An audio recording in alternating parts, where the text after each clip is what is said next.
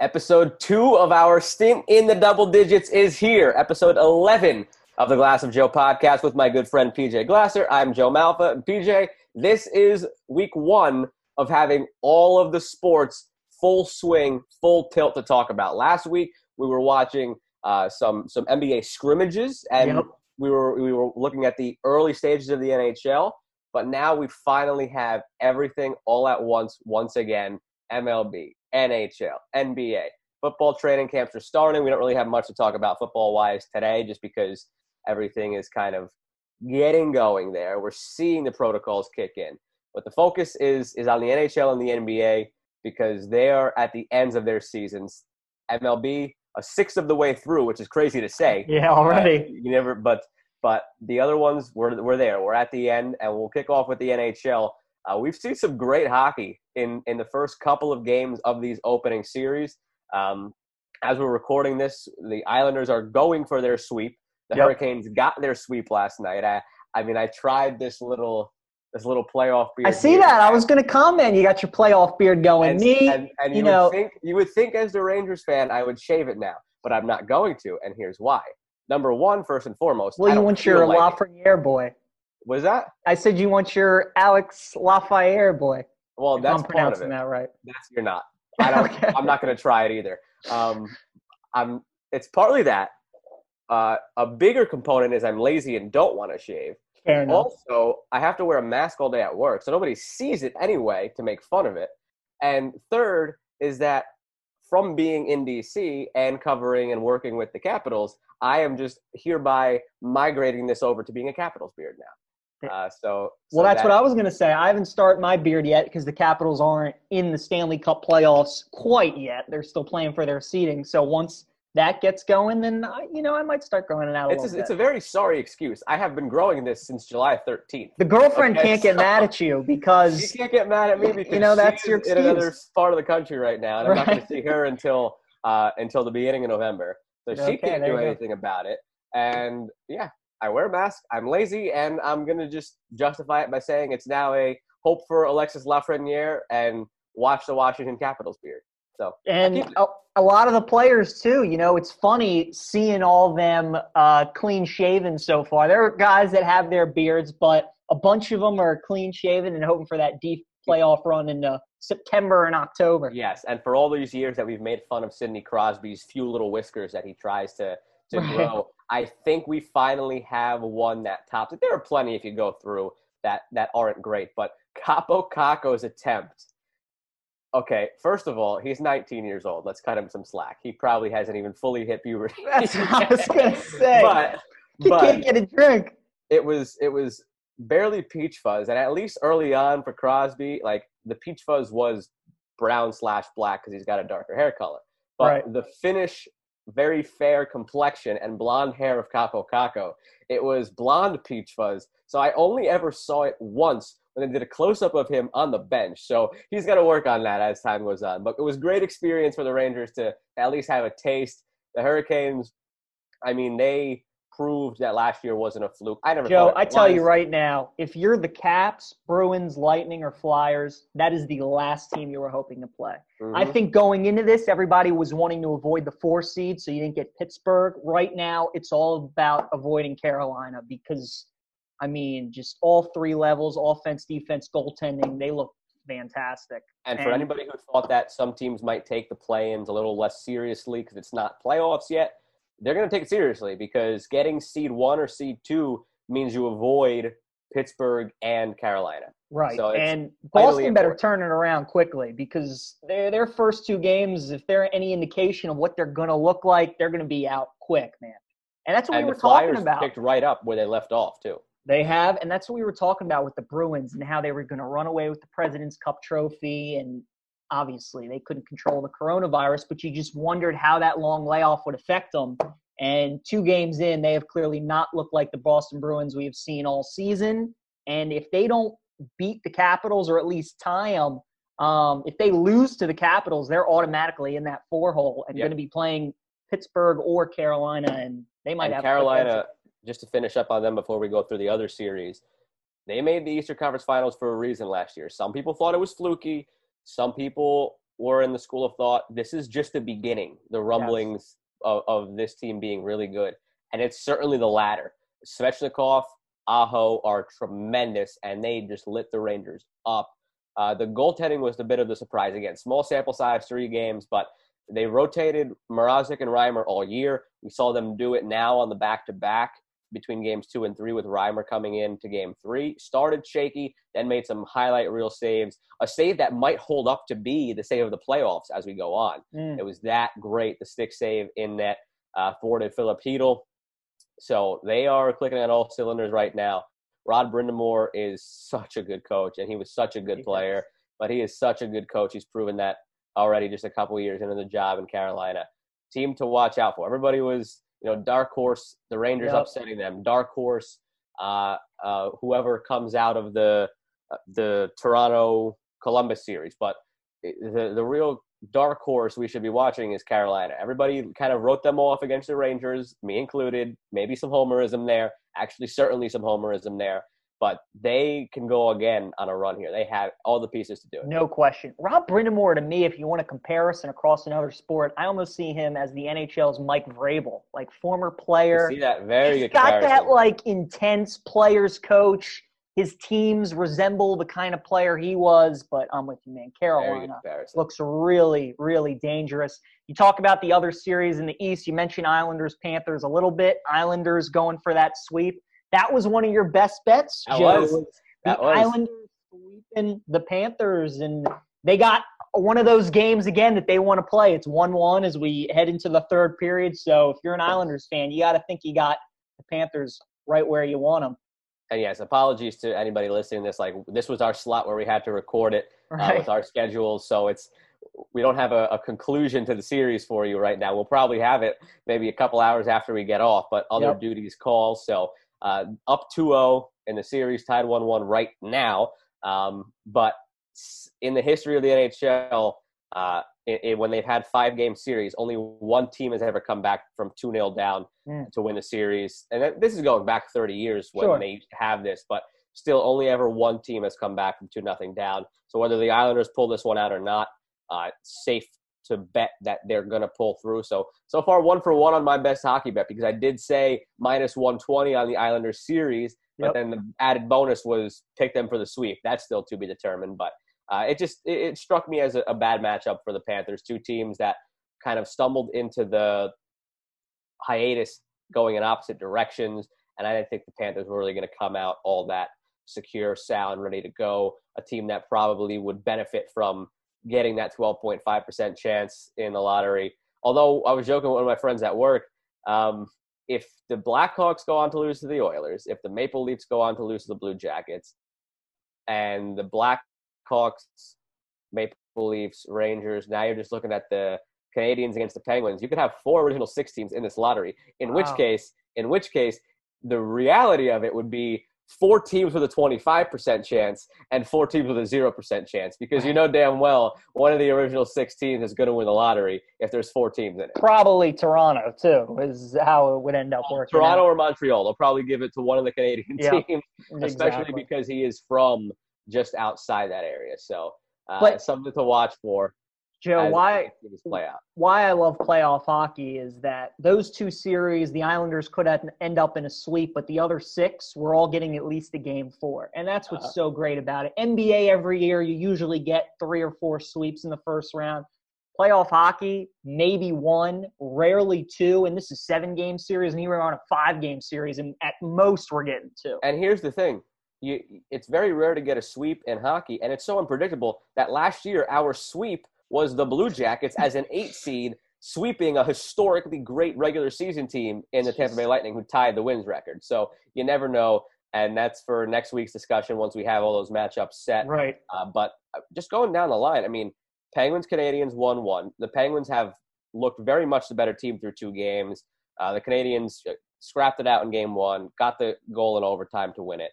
I fully expect that one to, to be a, a Penguin series going forward. I agree. Um, game one was just your typical playoff hockey where the Penguins dominate, yeah. dominate, the rust. Could, not score, and the Canadiens just get you know that they send it to overtime, and all it takes is one goal, and they won it.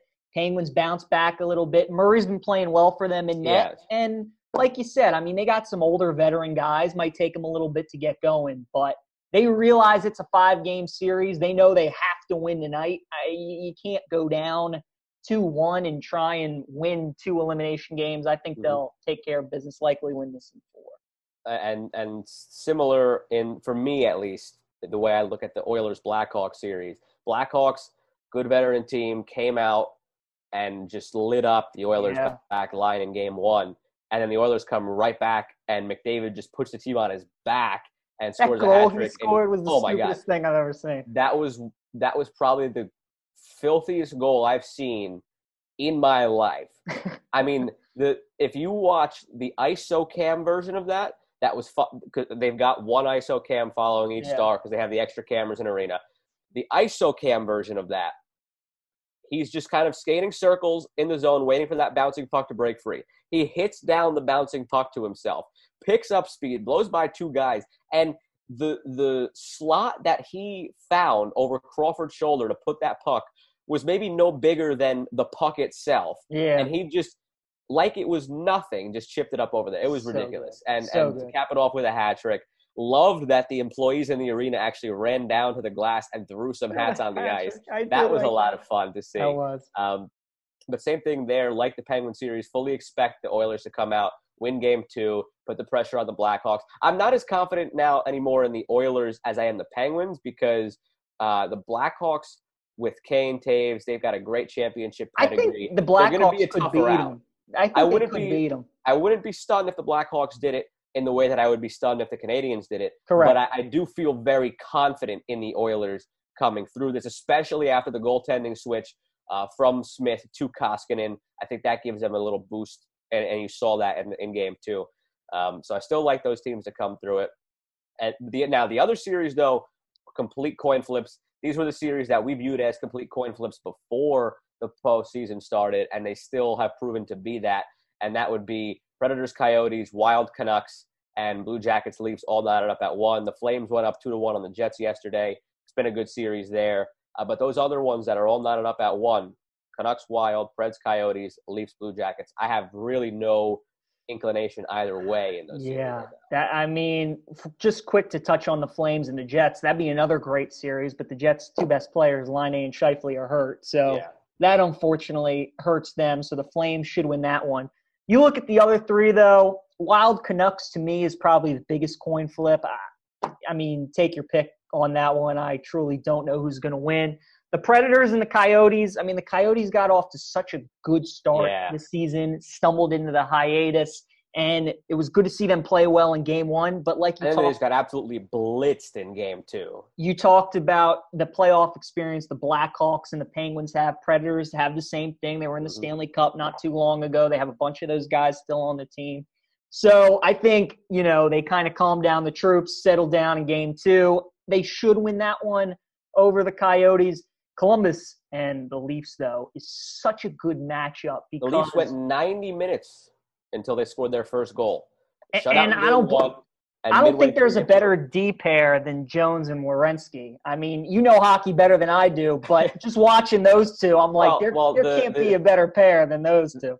the D pairs on the Lightning are pretty much top to bottom better, and that's why, like we were talking about with Joe Beninati back in episode three, they walk off the bus and you can see they're just better than Sure. everybody else, and that's Sure. why they're the pick to win it.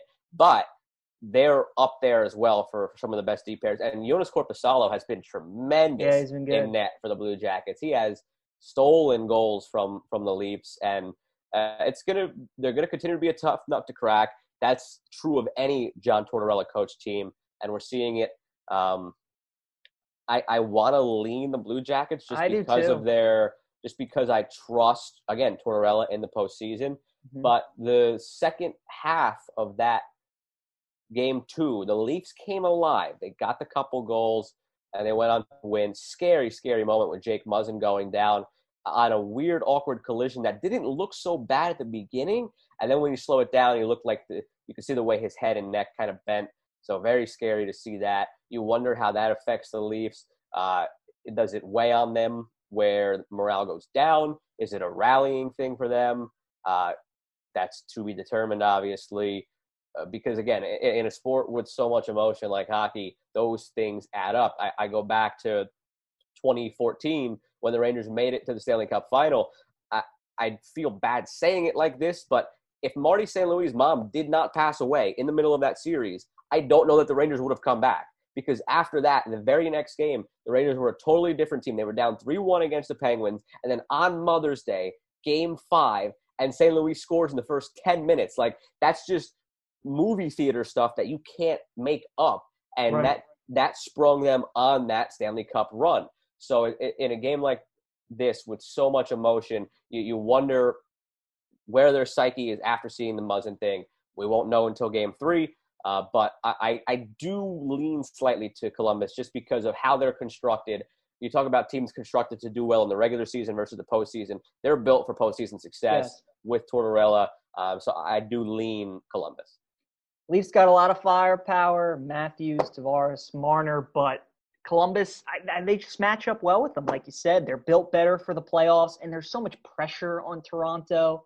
And I think they feel that even, you know, playing on their home ice, even though there are no fans, I mean, you know, maybe there is something to playing at home that puts a little more pressure on you as well. But to me, that's the series I'm, I'm most intrigued by to oh, see yeah. who wins that one. That'll be a yeah. lot of fun. And I got to tell you, the Eastern Conference matchups when the round robin teams come to play, you know, the Islanders, Hurricanes, likely the Penguins, and then either Toronto or Columbus is going to be fantastic.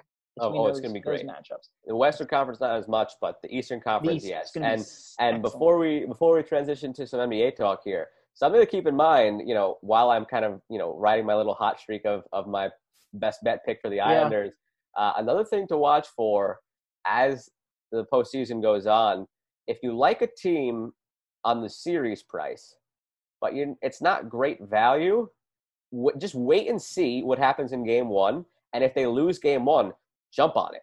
I, I mean, it's called gambling for a reason. You're going to have to take a chance at some point, right. and and you're taking the chance on a team that's already down a game in the series. But the Penguins were heavy favorites in their series against the Canadiens. Didn't want to touch that series price.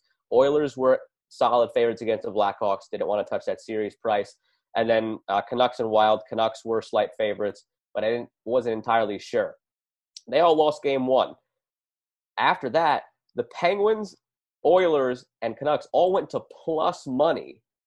Great value. You can't pass that up. I hit all three, and then they all come back and win game 2 mm-hmm. So now they're big, heavy favorites in the series again but you capitalize on getting them at plus money after the game one loss. So something to keep an eye on as the postseason goes along for hockey. You know, next round, if you really like the Capitals against uh, the Hurricanes and the Caps are, you know, minus 180, so you're not sure about the value, wait and see. If the Canes come out and win game one and now all of a sudden the Caps are plus 120, hit it.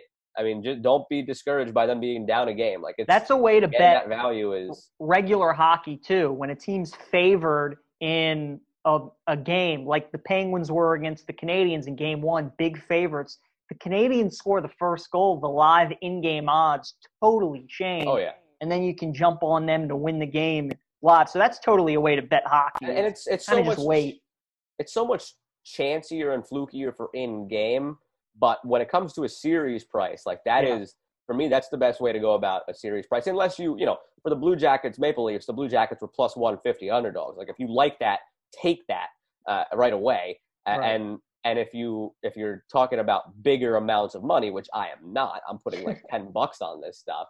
Um, but if you're if you're someone who's talking about putting thousand dollars plus on a series, that's one where you you hit up the Blue Jackets after they win game one. Now the Leafs are on plus money. You put the same money on them, and now you're guaranteed profit either way because you, you got both teams at the same plus money. So uh, Very good. A lot of different little sneaky things to kind of keep an eye on for value's sake when it comes to the Stanley Cup playoffs like that. And in the NBA, uh, I wouldn't do that as much because NBA is impossible. I mean, the Nets won yeah. yesterday, and they were 19 point underdogs.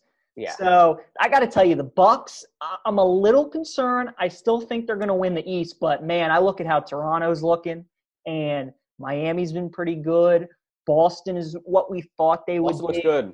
But man, Toronto, just the way they play defense. I mean, Chris Miller told us he liked them even without Kawhi just because of their makeup, how they're coached, the way they play team basketball, team defense.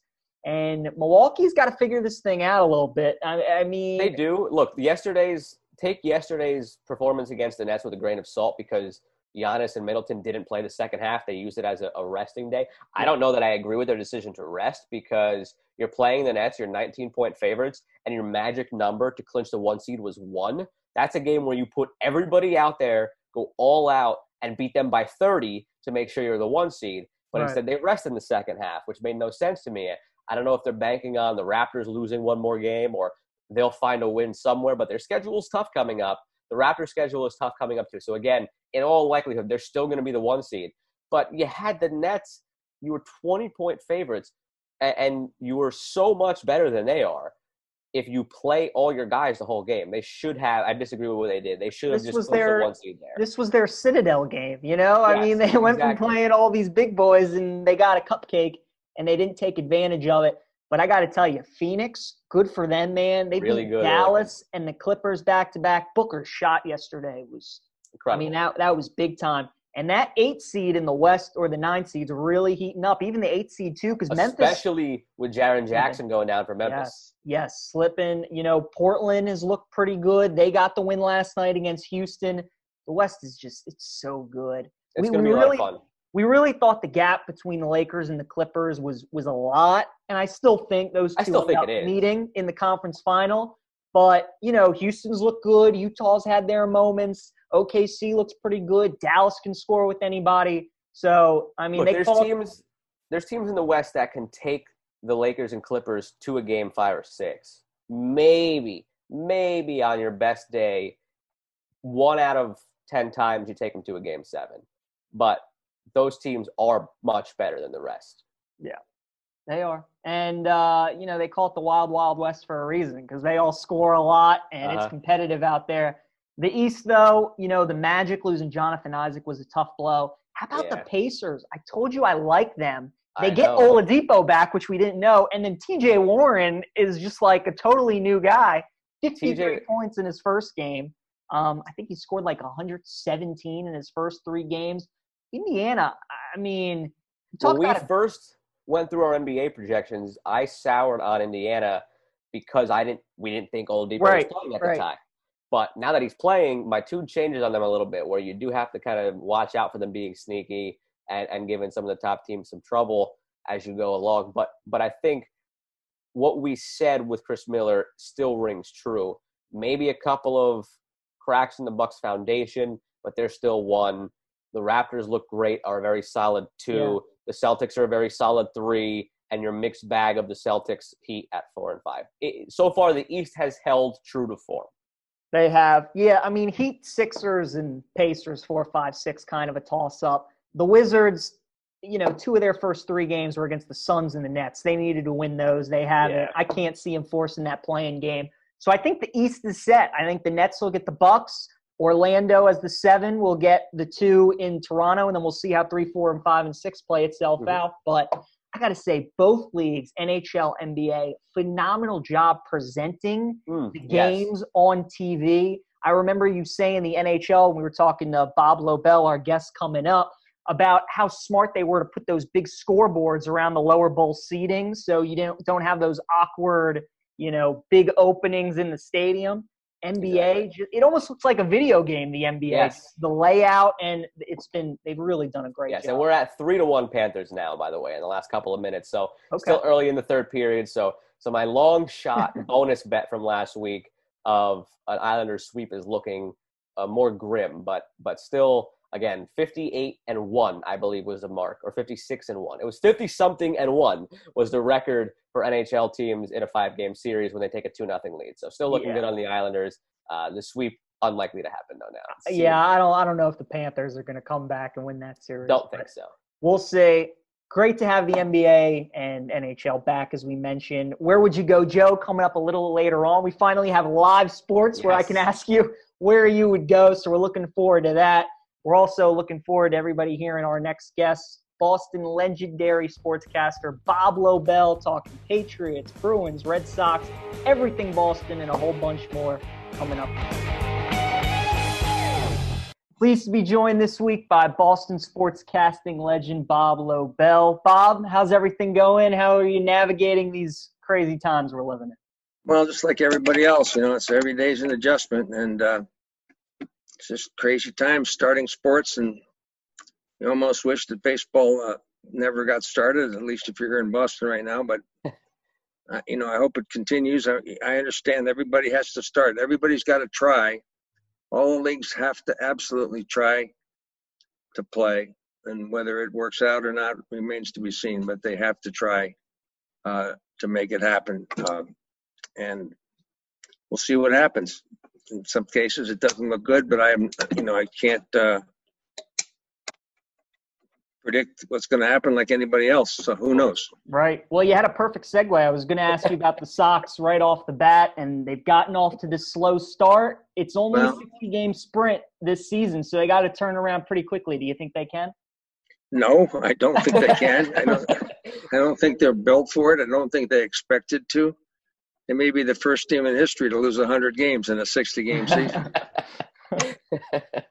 I just, I just, I don't think they expected to win. I just don't, you know, I guess lightning can strike and miracles can happen, and but they you know, they were not, they clearly were not ready to play, and they clearly were not ready to compete, and that's, I, I suppose that's fine because we don't know if the season's going to be one week longer than it is right now, or, or actually finish up. I I have my doubts. I think they had to absolutely start and try, but I really don't think it's ever it's gonna it's gonna finish to tell you the truth. But that yeah.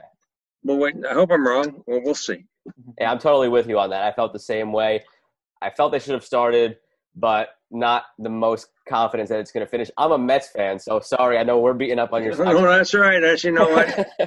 but I'm an Orioles fan, so we both got you the first couple. Uh, we both played you the first couple. I know, but then we're going back down to New York to take them play the Mets and the Yankees. I don't even want to think about it. Yeah. if but, that happens, if it even happens, who exactly. knows? That's that's exactly what I was going to say. I, I found myself watching that these last two games the last couple nights, and I couldn't even get excited at the Mets doing really well because I just don't know if there's going to be right. a payoff in the end. It might be two more weeks. So I, I right. until we get over a certain hump, I really can't even get totally excited for it. But I totally, uh, I totally get it. I don't, I don't know what you guys think about. It. Everybody's got different opinions about the cardboard cutouts about the no fans, about the piped in, uh, you know, excitement and everything else. It's different. So it's it is different year.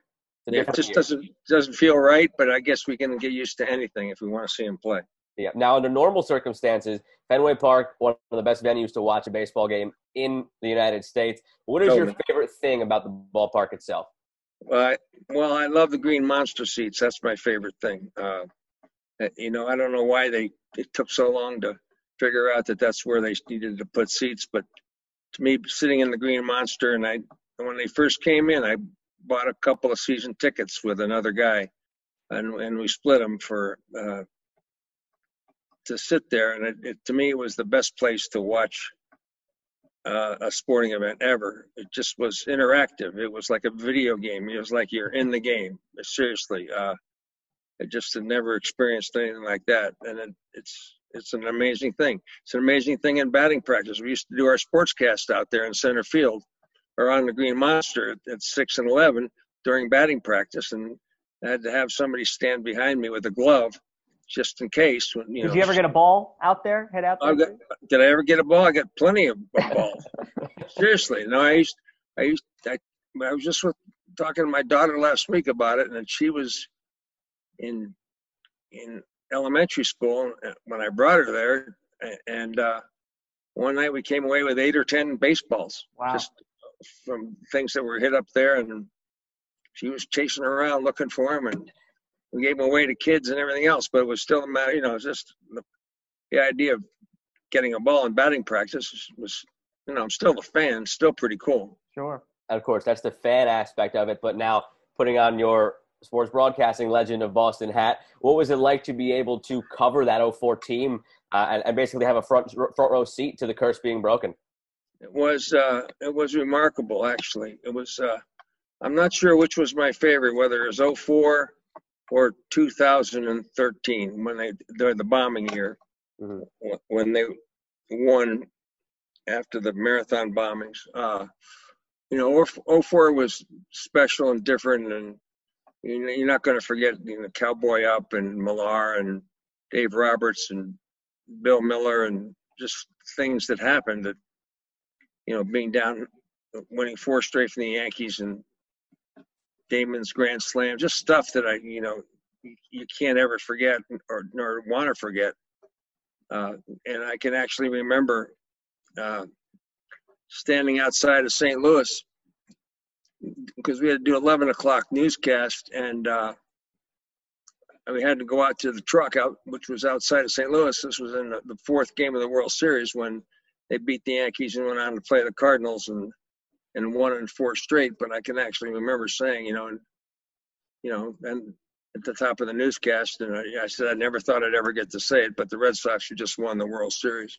It was amazing. It was pretty amazing especially after you know going through what we went through with the mets and 86 and buckner and all that stuff so whatever Moving over from uh, baseball to football now, Bob. And Tom Brady, you probably knew eventually he wouldn't be the quarterback for the Patriots, but did you ever think that he would never suit up for? Did you ever think he would suit up for another team besides New England? Well, you know what? That was. I'm just glad it was over. It was kind of a ridiculous thing. Every day, you know, you would ask, well, what has Brady done today? Has he done anything? During that whole time when, you know, he was making up his mind and it was you know fairly obvious he wasn't coming back. I mean, I didn't think anybody that paid any attention to what was going on uh, just. But when it finally happened, it was it was a shock. I mean, it still was a shock. I mean, he lost Brady and Mookie Betts in the same year. Think about right. it. I mean, this this town is you know we've had a lot of great success, but we've also had our our our times of, of failure too. Uh, no, the answer to your question is I guess we never thought he would ever leave. Uh, and we'll see. We'll just have to wait and see. I, there's a distinct possibility, probably an even greater possibility, that the National Football League will never play this year. Mm. I mean, I don't know how that's, that's possible. I don't have, have any clue how that's going to work out. But anyway, you know, they got to they got to do what they have to do. So we'll, we'll have to wait and see. And then to have Cam Newton come here and figure out who's going to start Newton or Stidham. I still think it's Stidham's job to lose. But anyway, that, we could tell that you're you're a pro in this business for decades because yes. that was going to be what we what we went into next. Uh, what were you expecting out of the Cam and Stidham debate? If there is a camp, if there is a season. I have I know my grandson lives in Burlington, Vermont, and goes to Wake Forest, and he's up he's you know at home with his parents in Burlington, Vermont, and he texted me uh, the day that they got Newton, and I did not I did not know it. And he said, "What are the Patriots going to do with Cam Newton now?" And I had no idea what he was talking about. So I just had to call him up and find out what do you know that I don't know. And he just told me what he knew that I didn't know, and that you know because I hadn't just been paying attention to the news that day. And they got Newton, and you know I, I it's a no-brainer. I mean, why not? Dick gives them a different look. Uh, but I still think Stidham's their guy if they're gonna if they're gonna play. But I could be wrong. I don't know. I'm not. You know Who knows? Right. I mean, I think Newton's got to prove he can play. I mean, I mean he hasn't he hasn't played in a long time, and I think you know as great a player as he was when he was playing, he just he's been hurt. So we'll see. Big question mark there, but one thing that's not a question mark is that the Brady Belichick dynamic is probably the greatest of all time. And now there's obviously the eternal debate was it more Belichick? Was it more Brady? I, you personally, where do you fall on that fence? Do you think it was equal parts both, more you Bill? What they could both. Have, we just, we talk about this stuff all the time. They both could have bad seasons. They both could go in the tank this year, and you know for no fault of their own, without each other. And people will say, well, they really needed each other if if that happens. Well, that's not necessarily true. I think Belichick and uh, Josh McDaniels and I think they just put Brady in a position where he wasn't going to fail. They didn't ask him to do things that he couldn't do. And Belichick has a whole history of quarterbacks and putting them in a position where they don't fail. I mean, when it was Kosar versus Testaverde in in Cleveland, Testaverde was his guy because he could control him and put him in a position not where he didn't fail. So I I just think that from that standpoint, I think Belichick had a bigger Im- imprint on Brady's success. Now, hey, granted, Brady was great in terms of tempo, in terms of smarts. He's like having a head coach on the field. He was great at controlling the tempo of the game. It's one of the things that not a lot of people don't talk about. He just controlled the tempo of the game. He was a great clock manager. Even play by play, forget the two minute drill, but play by play, he could manage the clock and control his team's tempo. And I think that was, you know, really important. Uh, so he he did his share. Belichick did his share by putting him in a position where to and ask him to do things that he really wasn't good at. So it it was good for both of them. And that's a I guess that's not the answer you wanted to hear, but that, that that works. I know. I my feeling is that Belichick probably had a bigger effect because it all starts with, with the head coach. Like if he if Brady had played for somebody else that did put him in, ask him to do things that he couldn't do, then I think he would have got himself into trouble. Hmm. So, but that's. Now, that's have you ever had the chance to sit down and talk with either of them? And if, and if so, uh, what from your conversations with them has kind of stuck out to you the most over the years?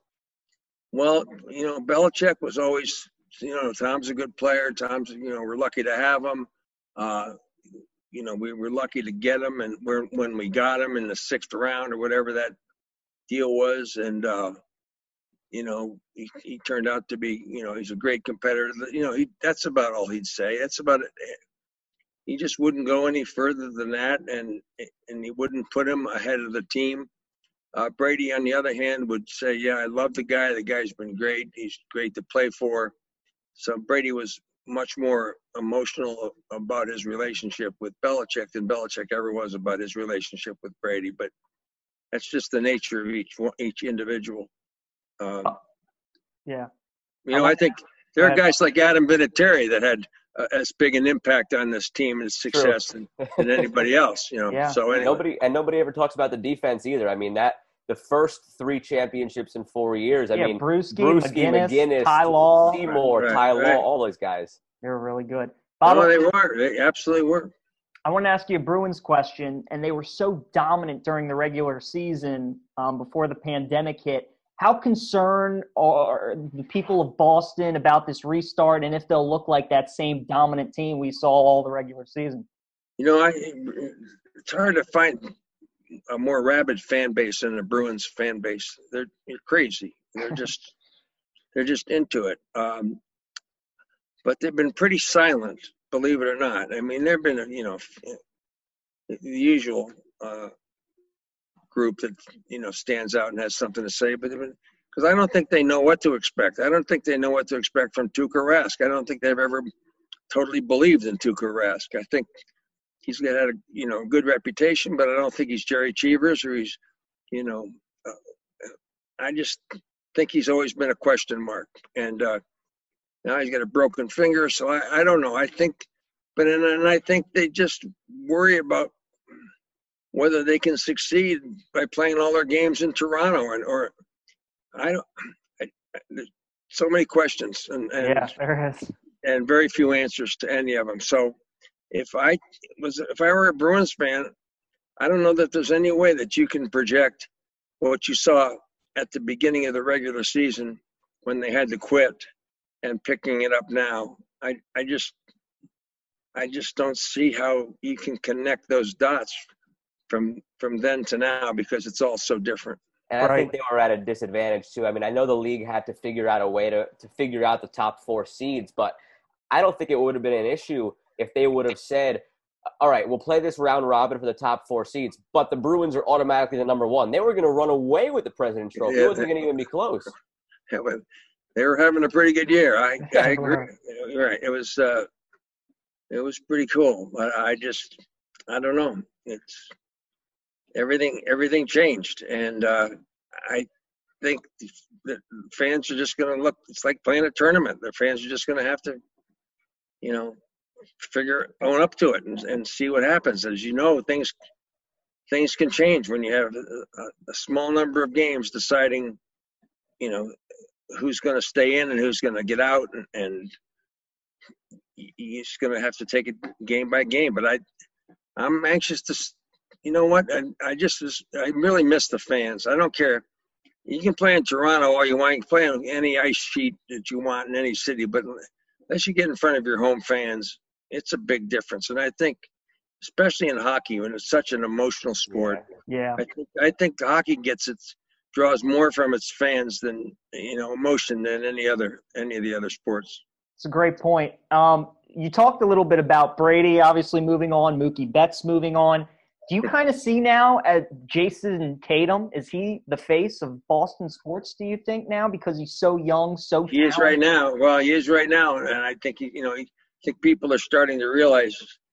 You gotta, you gotta recognize the Celtics. This is a different game. This is not. This is not your father's NBA or, or your grandfather's NBA. This is a different. And you, if you ever saw, if you saw the the uh, Last Dance, Yeah, uh, which was fantastic, we had a it was. do a podcast with another sportscaster in Boston, and we interviewed the director of The Last Dance, uh, who is from the Boston area, and, and he was great. And uh, it reminded you how what kind of a league it was. It was a league of superstars back then between Reggie Miller and Jordan and Bird and McHale and you know Isiah Thomas and just superstars, individuals. Now, of course, you guys guys can throw in three pointers. It's a whole different, you know. Not that that's not a great talent because it's an unbelievable talent, but it's not the talent that made the NBA. It's not. It's not the fast break talent. It's either either you shoot a three or you or you dunk it. It's one of the two. There's Right. nothing in between. So it's it's different, and I think the fans are making that adjustment. I I don't think they can. I mean, they can blindly root for a home team and and call it basketball, but it's not the same kind of basketball that that it once was. And I, whether Tatum becomes the face of, of Boston sports, I don't know. I get I got to tell you one thing. You know, one of my favorite sayings is, you know, why can't we get players like that when a player is moved away? It's like if you watch Mookie Betts play and, and let's say, you know, legs out a double, and then you can say in the highlights, when you show in the highlights, you say, why can't we get players like that? And it happens a lot to, a lot- to a lot of franchises now, but especially in Boston, it always had. But seeing Mookie Betts in a Dodger uniform, that was tough. I mean, that was really uh, painful, and I really, I blame the ownership. Honestly, I believe that they could have signed him. Uh, and for them, after they did, they went out and pretty much badmouthed the Dodger contract with Mookie Betts, which is the stupidest thing they could possibly do because they could have made the same deal. Um, okay, I'll just give you one quick theory, and then I'll shut up. this is about ownership. That ownership of teams, they, they go in stages. Um, the first stage is when they come in and they really want to win. They really want to demonstrate to their fan base, we're here for the long haul. We're here for you. We're here to give you a team that's going to win. And uh, so they do everything they can to make that happen then they then after they manage to win once twice doesn't matter. Once is enough pretty much. Uh, they go into this middle period of trying to figure out where they want to go with this ownership. And then they go to the, into the third phase which is make as much money as you can as fast as you can and then get out. So it's it's pretty much a shelf life and i think the red sox ownership is pretty much lived their shelf life here in Boston. Not that, not that they're going to sell or anything else, but I think in terms of this is pretty much what you're going to get from now on. I just don't think they're motivated. They got too many other things going. They're, the Red Sox are part of the, what they call the Fenway Sports Group. You know, they're, right now Liverpool is your hot item in the Fenway Yeah. Sports I'm a Liverpool fan, so There you go. Well, you know what you know what uh, that's done. Liverpool's done for that area. Yep. I mean, clearly. So Liverpool's a big deal. Then they then they got their NASCAR, and then they got LeBron James marketing. So it's so the Red Sox are just right now a small piece of their Fenway Sports Group. So at one, when they first came in here, they were the owners of the Red Sox. Then they then all this other stuff happened. Okay, I'll shut up. That was my, yeah, you're, that was preaching- awesome. You're preaching to the choir here because I'm a Mets fan. I'm just counting down the days until the Wilpons sell, whether it's the A Rod group, the Steven Cohen group. I'm just counting down the days at this point. right. I mean, they, at some point you get to the point where, you know, make as much money as you can as quickly as you can and get out. And I'll see you later. And to your Mookie point, you know, being an Orioles fan, when I saw Machado in a Dodgers uniform, there you go. you know, Okay, that was there, tough. So I know what you mean by Mookie. Absolutely. yeah, that was that was tough. Yep. Now, let's last question for you before we get into our, our two final segments that we like to send away all of our guests with. Boston has been spoiled uh, for the last couple of Yeah. decades, but with each team at their peak Patriots, Bruins, Celtics, Red Sox ranking them from most beloved to least. What's the pecking order in that city? I've never lived in Boston, but I've always been curious to know how do they kind of rank those teams essentially? What a great question. We talk about that too, and uh, it's a great question. And I think it changes, of course, with the one that's winning. But overall, let's just, take it overall. Uh, I'd have to say this is this is like a the same generational town. They're just not one generation. This is not like Kansas City or Denver or Houston or or LA. People have, grown up in three or four generations here, grandfathers, great grandfathers. So this is that kind of town. So there's a these things are embedded. The Reds, the Patriots were the last team on the face of the planet here in Boston.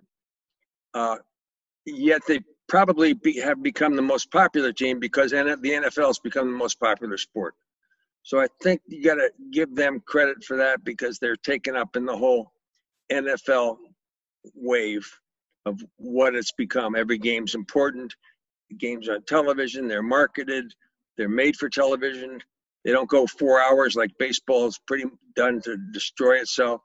Uh, so, and plus with the fact that the, the Patriot run with Brady and the Super Bowls uh, over since since 2001, since they first won their first one uh, against the Rams, they probably have been the most popular team. Now that at- the same time, the Red Sox won their first in 2004 for since you know since in 86 years, and then they've won three more. So okay, the the bombing year in 2013 was a really important one, but after that, it's been pretty ho hum. You know, it's it's like okay, we've expected them. They've gone on and we've won our we've we've won what we needed to win to get the curse off our backs, and now we're just kind of gliding in. Uh, but the, uh, so I'd have to say, in all honesty, for a generation and, family, the the Red Sox have had a, much bigger impact in this town.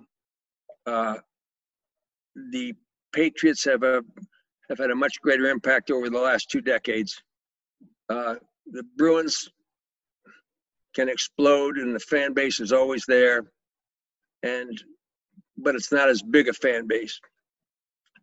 Uh, and the Celtics, you know, when they won their championships, when they were uh, the, the dynasty that they were with Bill Russell, there wasn't the TV coverage, there wasn't the you know the immediacy immediacy. You had to be a fan to go to the games. You weren't a passive fan you know to watch the games so that's in my short my answer was much longer than you wanted. But i have to explain it. These are you know these are all embedded teams that are embedded and they own they have their own fan bases not to say that there's not groups that you know carry over you can be a red sox fan and a patriots fan and a south and a bruins fan you can be all those things. But they have their own fan bases, and I'd have to say right now, the Patriots have been the ones to rule. Yeah, that's that's really great in-depth answer. I mean, I've always wondered, like, all right, being a New York sports fan, we have like eight teams because there's multiple. I got it. teams No, I got it. I know tough, that's but, right. But here it's four, and all four have been crazy successful the last two, three decades. Well, that's right. But you have to remember, before that crazy successful was crazy disaster. Yes. You know, seriously, whether it was whether it was Buckner, whether it was uh, well, and you name it. Um, it was a disaster. You you know you can go right back to the Super Bowl when they played the Bears and, they, and the Patriots lost, you know, 45 to three or whatever whatever it was. Who, who can remember? so that now the, there've been a fair amount of di, of disasters leading up to all the successes. So don't don't say we've been the we've been cursed, but we also have been blessed lately. That's for sure. I hope there's that same light at the end of the tunnel for me being a Mets, Jets, Rangers fan as well. So well, I, hope well, I mean, you got to be a Ranger. I don't know how you can combine combine those. I don't know what Yankee fans are like. I mean, I know what they're like. I just don't know what I don't know what the soul. I don't. I don't know where their soul exists. I don't, I don't know, if it does. I mean, I can understand Ranger fans versus Islander fans and Devil fans. Uh, I can understand. I, Knicks, I, I don't know. I don't know. It's hard to hard to too much to choose from. Too many things going on down there. There's a lot. Know? There's a lot. And, right. So that's that. Yep. Uh, speaking of many things to choose from, the segment we love to do with our guests, we call it the Swift Seven. It's seven rapid fire questions. Just first thing that comes to your mind, go for it. Uh, I'll start it off. Number one, favorite Boston athlete. Carlton Fisk. Number two, favorite sports movie. Well, because Fever Pitch, because I was in it. oh, okay. oh, nice. did not did not know that. I might have to go check it no, out. No, okay. It would, it, it would, you know, it, it would be eight man out. Eight man out would be my favorite. Where are Where are you in Fever Pitch? Are you towards the end when they're in St. Louis? I'm towards the end when I no. It's a. It, I'm on the set announcing. Okay, this is what you. This is what you've asked for. It's the Yankees Red Sox seventh game. That kind. Of, that was one of those. Oh, things. that's awesome. Oh my god! Yeah. All right, uh, number three, DH in both leagues or abolish the DH? I would say abolish the DH. Agreed. Number four, got to be a Bobby Orr question. His dive in the 1970 Cup final, is that the most iconic image in Boston sports history to you? One of two Carlton Fisk home run. Raving it, yep. Right. I got a great story with Fisk and Orr, but that's a different story. It's another story for another time, but not in this segment. Beautiful. Uh, number five, Bob, where's your favorite place to eat in Boston? I guess Regina's Pizza. Okay. I, I, assume you've been to Mike's Pastries before to have a canola. Of course, I know Mike. I knew Mike really well before he passed away, and I used to hang out in his kitchen. Oh, believe it or not, nice pastry, of course. One of my favorite places I've ever. No, but not, I don't think all desserts all the time is what you meant by eating. But no, no, right. No, the restaurant, the pizza was a no. Mike's Pastry, I, of course. Forgive me. So good, so good. Uh, favorite Boston sporting event you've ever attended? Well, I'd have to say the Super Bowl in uh, in New Orleans when they beat the Rams and they win their first Super Bowl. And okay, and after, then after 9/11, right after 9/11. Okay, and then last question: the Swift Seven. What's just your favorite sport to watch? I would say it is uh, pro football because it's a short thing and it's you know it's the every game means means more than the other games. All right, and Bob, uh, playoff we, hockey besides playoff, playoff hockey. Playoff, yes, and I so love the setup. I don't know if you've seen it yet, um, but I saw yesterday the setup of the arenas in in Toronto and Edmonton. I love what they did. They they, they enclosed the they put like a wall sort of thing and a video board in the lower bowl so it blocks out the rest of the arena. So instead of this big oh. cavernous atmosphere, it's a very small, intimate. You're like you feel like you're right on the ice. It's really cool. I can't wait. Tomorrow they start tomorrow, right? Uh, they start the scrimmages today. Yeah, right. August first. August first. Right, right, right. The, and uh, NBA starts tomorrow, right? Okay. Yes, NBA starts tomorrow. Okay, right. Okay.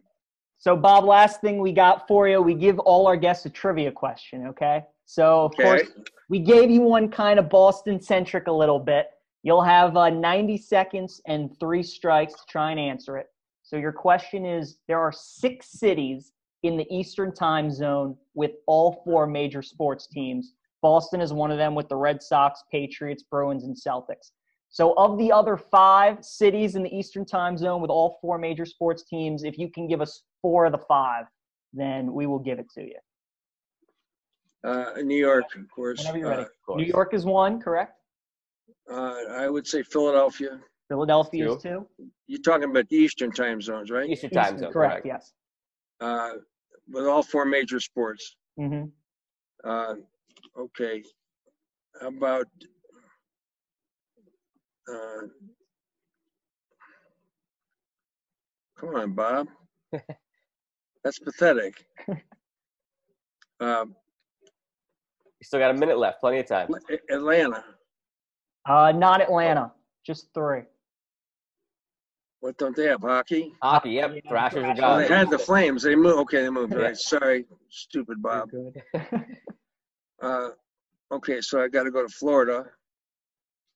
So I guess, I guess Miami, right? Miami That's is one. three, correct. So you got one another more three. 35 You got it. seconds. You got 35, 35, yeah. seconds, two strikes to work with, and you only got to get one more. Come on, we'll be, you can do this. Don't, because I'm gonna.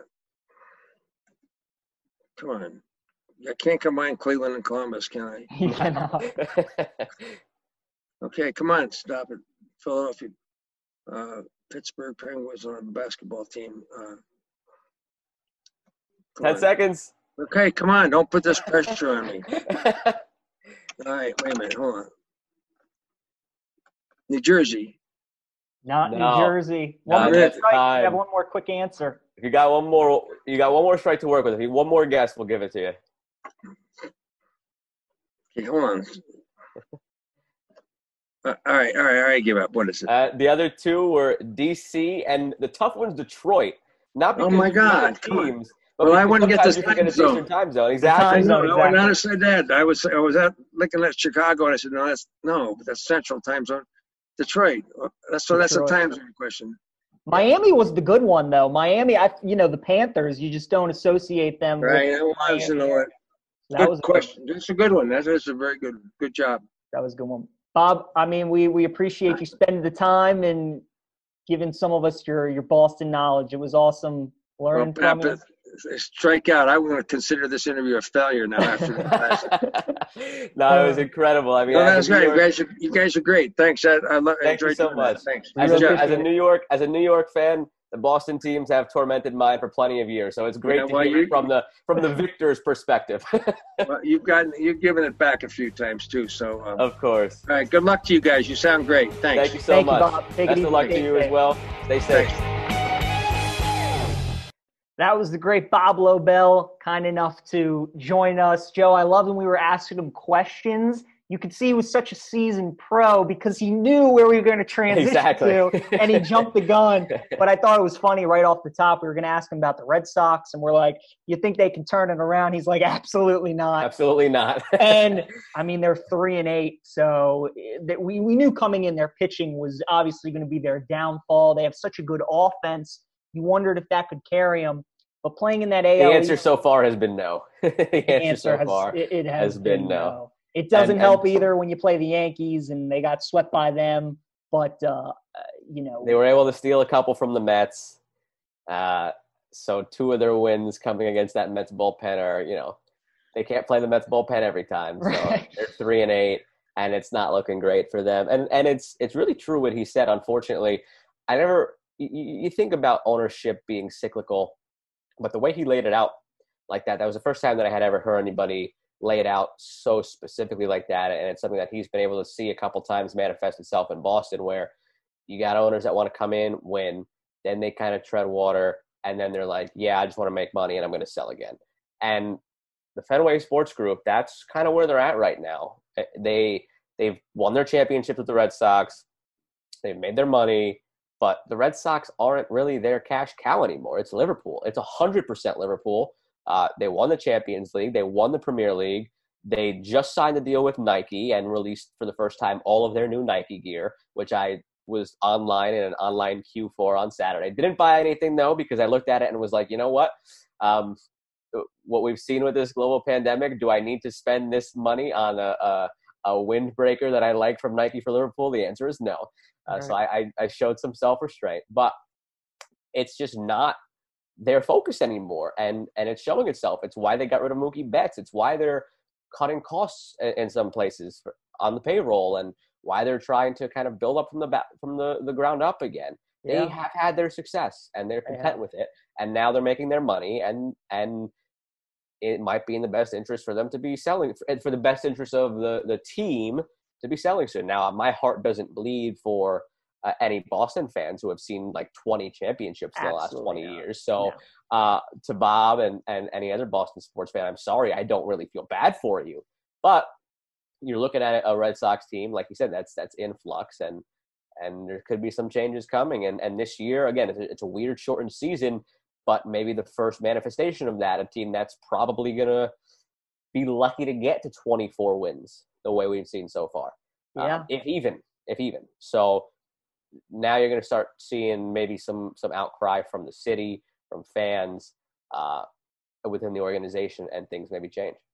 the city is not really used to losing big stars. No. I mean- I mean, especially with the Red Sox. So I think that Mookie trade really that took its toll on the city a little bit. They definitely knew it would be an uphill climb to challenge with the Yankees this year, but those Boston fans, I mean, that city, they expect to contend for titles in every sport every year. It's why they've been so successful because their city is so demanding of greatness. Um, but yeah, those Yankees, they're eight and one right now, Joe. Incredible. I just want you to know that I've bet on the Yankees one time this year, and it was that one game that they lost. So I'm just going to keep away. betting on them. You know, I might bet on them again to see if they lose again. And Let me know what you do so I can get the plus money on the team they're playing against. There you go. and uh, but I mean, It, it's is- Aaron Judge powering the way, man. I mean, he he's gonna have like a he might end up having a normal looking home run total in a 60 game season. I know. He very well might. He has six homers already through nine games, and he's he had 27 last year, 27 the year before. Injury shortened season, only played 112 and 102. At his current pace, like he's going to be close to that mark in a 60 game season. And Uh, Stanton's getting healthy form. He looks good. LeMahieu is just, I mean, when you talk about a professional hitter, he's great. Um, Gleyber is injured now, and he hasn't been too good for them, but he'll be back, and you got to figure he'll turn it around. And some of their other hitters, like Gary Sanchez, really hasn't gotten going. Luke Voit hasn't gotten going. So- the the thing with them is they are so insulated from having slumps affect them because they have so many bats that even if four guys are slumping, there's five guys up there mauling, Yeah. and when those five guys slump, the other four guys are going to be mauling. So Right. it's just it's just one guy after another with them, and the pitching has been good. And Gerrit Cole hasn't even kicked it up into his dominant self yet, but he's still been getting the wins and play, pitching really well. And Gary Sanchez, the criticism on him has always been his defense. And yesterday, Gerrit Cole comes out and praises how great of a game Gary Sanchez called for him. So that's got to make Yankee fans happy that maybe he's coming around behind the plate. Uh, everything is pointing in a great direction for the Yankees right now. And really, the only thing that unfortunately seems like it could slow them down is the virus itself. If, as long as they stay healthy and as long Yep. as the league itself doesn't shut down, there's no slowing down on the horizon for this team. They are just mowing teams down right now, and there's no reason to believe that that's going to change. We always knew coming into the year, them and the Dodgers, two best teams, and for the Yankees, sky's the limit if they all stay healthy. And so far, the health is there, and they are showing that they are head and shoulders above the NL East and AL East teams they've been playing against. They've really, really been good. Quick shout out to my Orioles. Joe, I got I to tell you, nine games in, didn't think we'd have five wins, let alone sweeping Tampa. That was now we impressive. in we do have to come back down to earth a little bit because you lost four nothing last night to a Marlins Well, team. I was just going to say, a four nothing loss to a Marlins team that had like 16 spare parts. If you look at their transaction uh, list from yesterday, it looks like uh, a shopping list for someone preparing for the apocalypse. Like there are like 25 entries on that thing, and it's crazy to look at. And they came out with a four nothing shutout. well, their the pitchers were well rested. I mean, you know, the guys haven't had to throw for two weeks. So that's that's my defense. No, what That's I'll say defense. is, in typical Orioles fashion, they'll sweep Tampa, which nobody saw coming, and then they'll get swept by the Marlins. Is which Yes. probably is what's probably going to happen. Hey, the Marlins aren't slowing down right now either. They only they're, Joe. they are in first place in the NL East. How about those NL East standings? I gotta say, the Marlins team they got a nice mix of, especially in their lineup of veterans and young bats. Jesus Aguilar, They've taken Francisco whatever they can find, and it's Villar. working. it's Yeah. working. They're, It's not going to work for long. I mean, they played they played four games and they're three and one. They it's have. gonna. They have, They're but they're, gonna better. regress. They're better than I thought. Than I thought they were. I mean, I don't. Yes. I don't know if they'll make the playoffs. They might. They're not going to make the playoffs, know. PJ. But- PJ, they're not going to make the playoffs. Don't Joe. fool yourself into thinking that right now. Yeah, you don't know. Baseball's funny like that. Did you think the Orioles would be five and four, nine games in? I, no, but like they could start fine because they have professionals on the team. The Marlins are just a, a hodgepodge of spare part minor leaguers from the taxi squad. They played four games. Well, this is your script for Major League Three right here. Yeah, Is it's the so. Marlins I guess so. We'll see what. No, That's but the gonna NL East change. standings is incredible. You have the Braves The at eight and four, the Marlins at three and one, the Nats at four and four, the Phillies at one and One three, and three. and then the Mets at four. And And, and so much could change now too because Mike Soroka goes down with that freak torn Achilles, hopping off the mound to get a slow roller. Um, Yup. So I, who knows what's going to happen in that division now? And it might still kind of hold true to form what we thought as the this sample size gets larger. Right now, that division has been topsy turvy. Uh, one division that has kind of pretty much gone to form for the most part. Um, right. Is the very very putrid AL Central with the Twins on top at nine and two, uh, then the, followed by the White Sox. I will say, while it's holding to form, uh, I am surprised that the Tigers are 500. I'm not surprised that the Indians are 500. They're a good team, uh, and the Royals bringing up the rear at three and nine again. Everybody Sure. saw kind of this division stacking up the way it stacked up. How about the White Sox though? far. Six in a row. I mean, they were one and four. We talked about how Yeah. potent their lineup had a chance of being, and now all their young stars are playing really, really well. Minnesota, I mean, after the Yankees and the Astros, on paper, they were definitely the third best team. Oh yeah, With the addition of Donaldson, they're playing like it. They look great. Um, and then the AL West, really interesting. I still look at the Angels at four and seven, and I'm like, their lineup is just now that Trout's back from paternity leave. Um, you know, him and Rendon, that's some two, three. We'll see if they can get going here. Houston, obviously, the Verlander news hurt them a little bit, um, but I still Still a tough team. I mean, to those, those guys. Now those guys, Springer, Correa, Bregman, Altuve, they're not going to be hitting sub 200 for the whole season. They're starting off slow. Uh, maybe this is them without the banging of the trash can, I guess. But uh, well, they're heck of heck of uh, a lineup that they've still got there, and those guys, while slumping early, they will come out of it and they'll do it in a big fashion. And they're still six and four, so it's you know they're they're still going to be what we thought they kind of were. And, Right. uh, it's just that you know we- we've maybe been a little bit surprised by the rest of the division being a solid. The A's at seven and four, um, the Mariners we know bringing up the rear. Same thing with the Rangers, but uh, that division is something to keep an eye on with those two at the top, and then the NL West um, has been the surprise, really good division so far in baseball. Rockies, the Rockies man. at eight and two, the Dodgers at eight and four, and the Padres at seven and five. We always thought that the Padres could make some noise not Mhm. much mention of the Rockies uh, early in the season, but they're on quite the run right now to begin Yeah. the year. They do have a ton of talent, so it should. They do. Story's been great for him. Arenado's rock solid. Daniel Murphy's good. I mean, They have the anytime. lineup. They, They have have, the lineup. lineup. They have the altitude for home games. It's just we Always didn't think pitching of the their Rockies. pitching. Yes. Always pitching. Always. Um, but they've they've managed to, to get out of the gates really strong, and in a 60 game sprint, getting out of the gate strong is is more than half the battle. So Exactly they are right. in a very good spot right now. Uh, last week we talked about the stupidity of the Marlins. Before we transition into uh, our our PGA talk here, I just want to highlight the stupidity of the Cardinals. Still not quite as dumb as the Marlins, holding a team meeting to decide whether or not they should play, but going to a casino. What are you doing, fellas? They went to a casino and it leads to a team outbreak. I just, I don't know, man. It's just, do they want to play baseball or not? That's what I'm saying. We talked about it last week. You would hope the unwritten rule during all this. All these commissioners and leagues can make all these rules to help.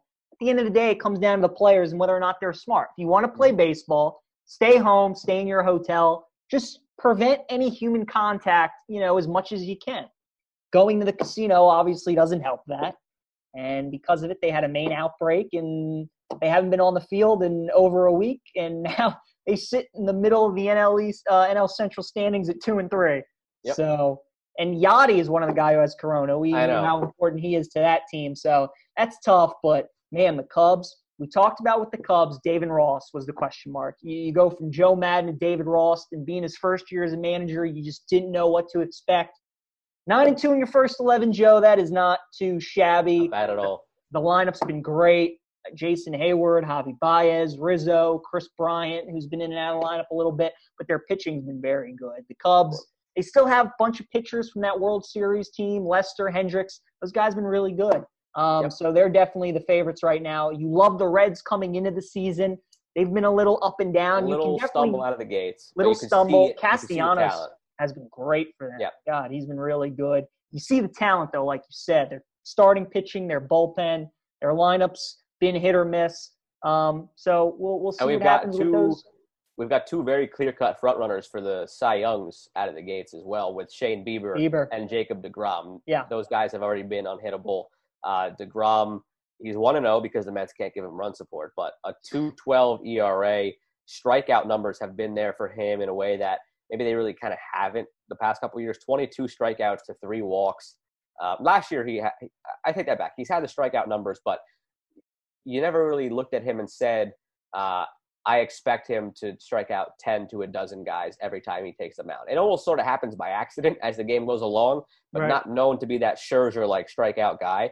And he took his game and kicked it up a notch. He's been hitting 100 more than he ever has 22 strikeouts, three walks. He was pissed after an outing in which he had six innings, five hits, two earned, and 10 strikeouts. And he was mad. Like, that's scary for a guy to be mad after an outing like that. And then Shane Bieber as well on the other side. I mean, shutouts in his first two. He's 3 0 with a .83 ERA. He has been lights out for the Indians. Part of the reason why that they have started somewhat strong, six and six, but uh, a, a team that is going to be in the thick of it.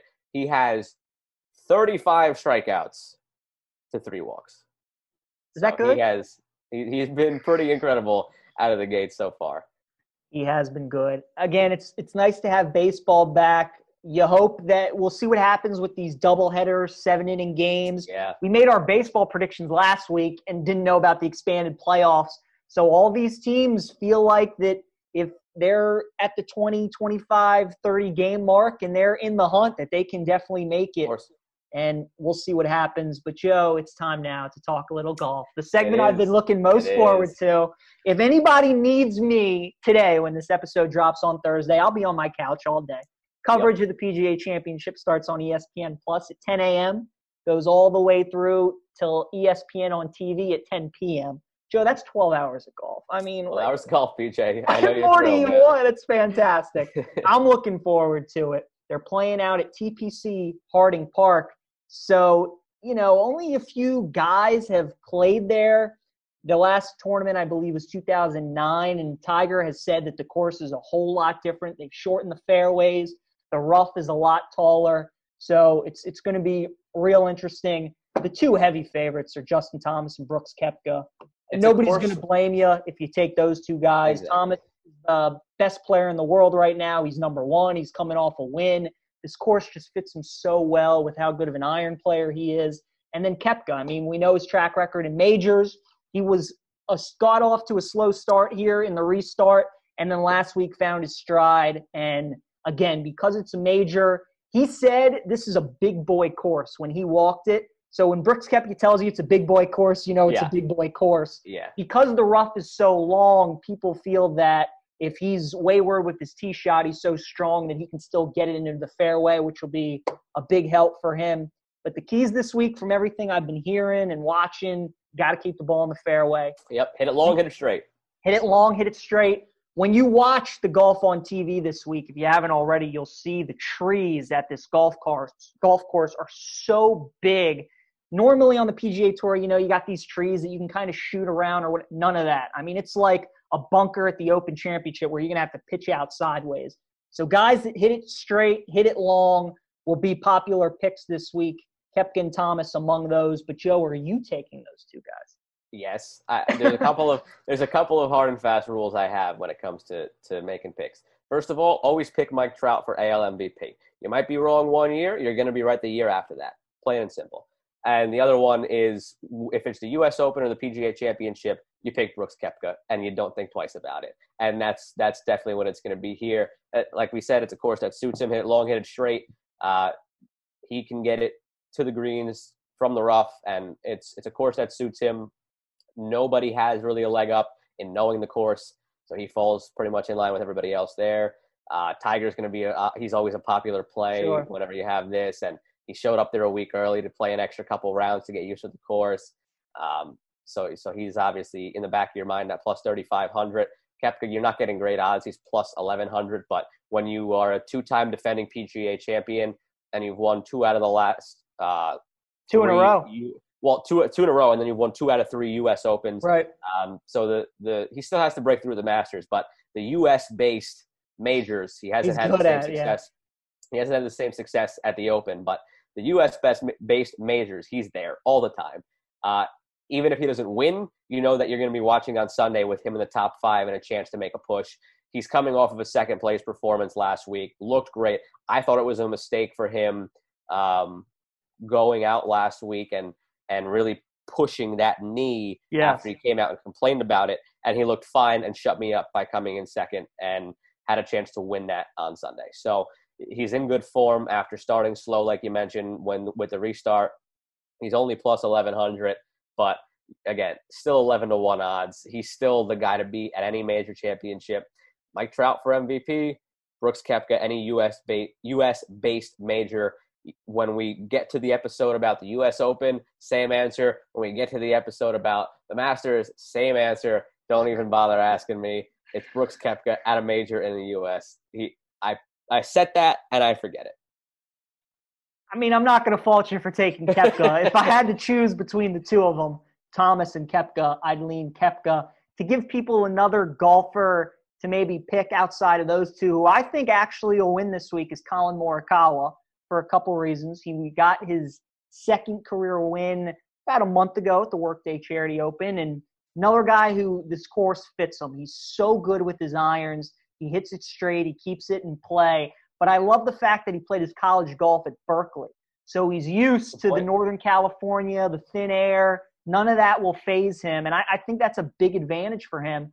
Tiger and some of these other guys talked about how it's a little chilly, and as a golfer, you got to get used to that. So Morikawa knows that very well. Again, gun to my head, if I had to choose, put money on somebody, it would be Koepka. But uh, outside of him, um, I think I'm leaning Morikawa. I think he's he's got a real good shot of winning this week, and we'll see what happens. It's great to have major championship golf. Where do you think the the score falls on Sunday? So a lot of guys have been saying that anywhere from about 10 under to 12 under will probably win it. So I'm thinking right around 10 under should probably should right. probably win it. They think that the course conditions are pretty much going to be the same all week, chilly, windy, you know, blue skies, gray skies. So I, I think that 10 under right around there. It's a par Right around 70, only two par fives. So it's it's tough course. And hey, if you're anywhere, if you're in any of the states where you can get access to FanDuel Sportsbook, uh, they are running a good offer. I'm giving them some free advertisement here, but it's to try to help you some, try to help you win some money if you're listening to this.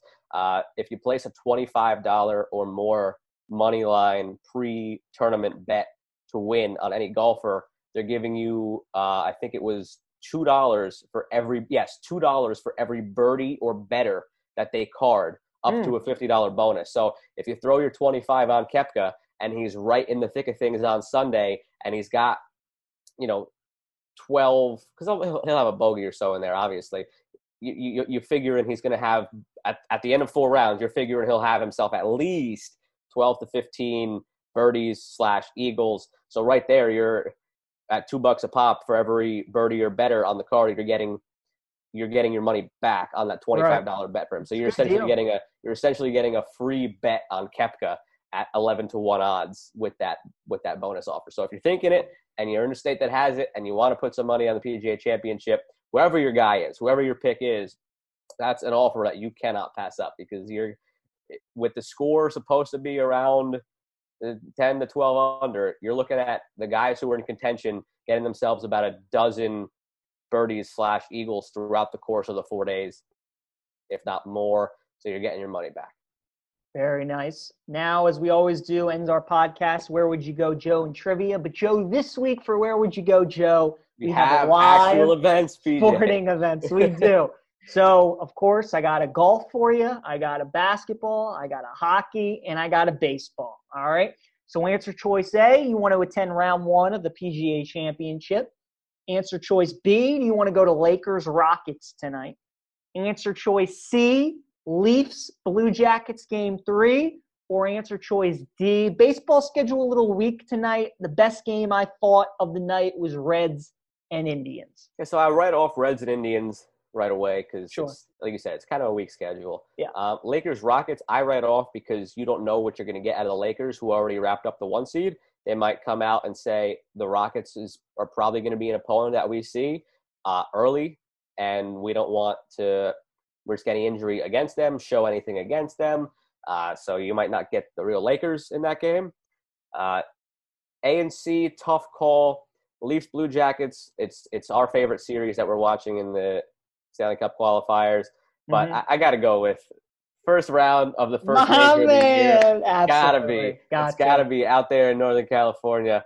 Gotta be round one of the PGA at TPC Harding Park. Love it. Yeah, I'm right with you. I was between the golf and you know the Leafs Blue Jackets. If it was a Stanley Cup final, that's a different story. But just a qualifier game opposed to a major championship, I'm rolling with golf as well. Joe, as always, that brings us to trivia. I lead it three to two and a half Yes. because of last week.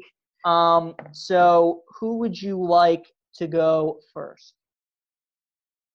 It's your choice. You got the lead, man. You're not That's used true. to having the lead. I know. It's the first time you've Uh, had a lead. It, your it is the first time. I can give you. Uh, I can give you my question first. Okay. All right.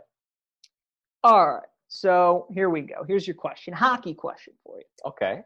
There are five current teams that have gone eight or more seasons without winning a playoff series. Playoff Can you series. name four of the five? four teams out of the five who have gone eight years, Eight no or more. playoff series win? Correct. Not I'm assuming we're games. not- Series. I'm assuming we're disreg. Well, first of all, they've won a playoff series. Never mind. I was going to say something stupid. I was going to say we're disregarding the Knights because they haven't played eight years, but they have won many playoff series in their have. two years anyway. So that was going to be a very They stupid have. comment. All right, Joe. Your time starts now. Go ahead. All right. Eight years or more haven't won a series. Okay, so the Coyotes had that odd magical run towards the uh, Western Conference Finals. It's not them. Um, let's see. The Islanders have been in it, and they won. Not they won a series last year. They lost then to the Hurricanes. 20 Canes, obviously, we know. Bruins, Lightning, Flyers, all those teams. Check mark there. Um, eight years. The Florida Panthers. They're the top with 22 seasons without a series win. Gotcha. Um, without eight years, no series win. 40 seconds. You got 50 left. Okay, okay. Um, Predators have done it. The Blue Jackets have done it. Hmm. Eight years is a long time in hockey. There's so much parity and turnover. I didn't think anybody would really go this long. 30 seconds left. I mean, you got all Hmm. three of your strikes, so I know, I know. Um, give me the. Hmm, I, I got no clue, man. This is a good question. Shoot, seconds. I didn't think that that was even possible. Um, you you stumped me. This is a great one. I didn't think that was even possible. Uh, eight years. Damn. Can you believe the Panthers are 22? 10 Yeah. seconds left. I'm I'm taking a bad loss on this one. The uh, the Senators have been there. Uh, the Oilers have been there. The the Leafs have they won a series? the Leafs at the buzzer. So you got Ah, yeah. two. So you got two of them. They were the top two. Panthers 22 seasons, Leafs 14. The one I thought you would get is the Sabres 13 seasons oh yes. without a That win. And then the t- the tough two ones. So I figured you get the top three, and then I could wanted to see if you would get one of these two. Eight the teams with eight or more are the Canucks and the Devils. Eight seasons without a series. I wouldn't have gotten that. I wouldn't have gotten that. And The Coyotes, you were saying seven seasons without a series win. Red Wings and Flyers, same thing, seven seasons as So well. those teams I knew. I don't because I'm thinking I'm thinking when the Canucks made their run to the Cup and the Devils lost to the Kings in the Cup, but that's shoot, that's been more than eight years now. That's crazy to think about. That was that was the early by quick. 2010s. Wow, Yes. those teams didn't even cross my mind because as I'm going as I'm going through in my mind teams that have, have made Cup runs. Yeah, 2012 the Devils were there. 2011 the Canucks were there. That you know what? I'm not even mad that I went through it without burning any strikes because there's no way I would have gotten that because it, it stuck out in my mind that those teams were in the cup and it didn't even dawn on me that, that it's been more than eight years. The Panthers, I couldn't believe was that long. Toronto, honestly, same thing. The Sabres sounded about right, but I mean, the Devils, Canucks. I, I'm a little disappointed that I didn't get the Sabres because one of my good friends is a Sabres fan and I make fun of him all the time. So I should have gotten them. And clocks did just strike triple zeros. So my long shot of Islanders sweep did not cash. They lost three to two. So there Um, go. but, but there we go. All right. You got me. So I still stay at 2.5 out of 11. Yep. Uh, and again, for anybody who might have missed last week, I'm at 2.5 because PJ asked me an initial question that I thought was unfair off air. Got it right, should have just ran with it, and then got the question he did ask me wrong. So we agreed on counting it as a half. Yep. PJ, my question for you: I think you should get it. We'll see. Um, there are because the the the bulk of this question is going to be so easy for you to get. Sure. I added like you should get the guys in the. It, I at least think you should in the first twenty seconds. Um, Jordan Spieth talked about wanting to get that Grand Slam. He's only missing the PGA. He could do it this weekend. Um, I want you to give me the five guys who do have a Grand Slam, all five of them, because I think it's easy. The five guys who have a Grand Slam, plus one more guy besides Jordan Spieth, who is one away. Uh, let me get your timer set. Understand the question? I do. All right. The five guys who have the Grand Slam, one non-Jordan Spieth guy who is one away, because I just gave you Jordan Spieth, obviously, and your time starts now. All right. Well, Jack and Tiger are two. Of course. Um, Rory is missing one of them. He's missing the Masters. There you go. So three Um, more components to go. Three guys who have the Grand Slam. you know, it's funny. They always talk about the Grand Slam, and I've just never looked up who the five guys are. I got to assume, though, that either Arnold Palmer or Gary Player has done it. Um, Arnold Palmer? Arnold Palmer is a strike. He did he not. is not. go. Okay, yeah. I, I didn't know if he had. Uh, ben Hogan. Ben Hogan is a yes. Okay. Sam Snead. He is not. Two strikes. Two strikes. Okay. Um, let's see. Byron Nelson was a pretty good player. Uh, maybe it is Gary Player. Nick Faldo only won the Masters in the Open. You got Oh, 40 seconds to go. Yeah, I just uh, let's go Byron Nelson. no, three strikes. Was it Gary Player? Gary Player was the fourth. I, okay. I didn't think you'd get the fifth though. Gene Sarazen going way back. That is that. See, I, I really thought that you were gonna in like ten Yeah. seconds run through Hogan, Player, Jack, and Tiger, and um. But I, I thought again, Sarazen was the one that I was hanging my hat on, Right. and not getting. So Well, play player, yeah. I just I didn't know if he had all four. I didn't know if it was him or Palmer or somebody else. Sarazen I'd forgotten about. That's that's good. It's just one of those things you always hear about the Grand Slam, but I've never looked up who the guys are. So that was good. Well done. yeah. PJ, you're three for eleven. I'm two point five for eleven. Uh, yes. But we said though, look, each other tough questions here. We're not making this, uh, you know, just just amateur hour where we're Nope. lobbing each other softballs. And like we said last week, 300 hitters make the Hall of Fame. A 250 hitter for me, you're borderline. If you have the hall, if you have the homers, you'll get there. Sure. Um, so I just got to make sure I get the homers and the ribbies. But uh, but we'll, we'll come back. We got to we got to start turning the ship around. I don't want that to be giving each other easier questions, but we got to start turning the ship around. we do. We need to we need to start hitting on some more. Thanks to our guest, Bob Lobel. Great talking to him.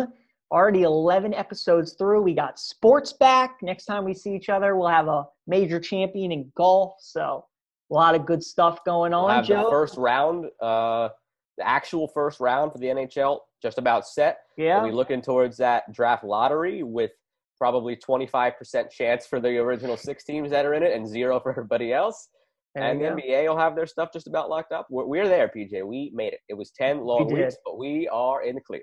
Hopefully. Yes, we are. Hopefully, unless unless teams from St. Louis want to keep going to casinos and teams from Miami want to, you know, have a team meeting to decide whether or not they should play baseball. Right. Uh, as long as we avoid that stuff, we'll be in the clear. That's right. Well, this was a lot of fun as always, Joe. Look forward to doing it next week for episode 12. See you. later.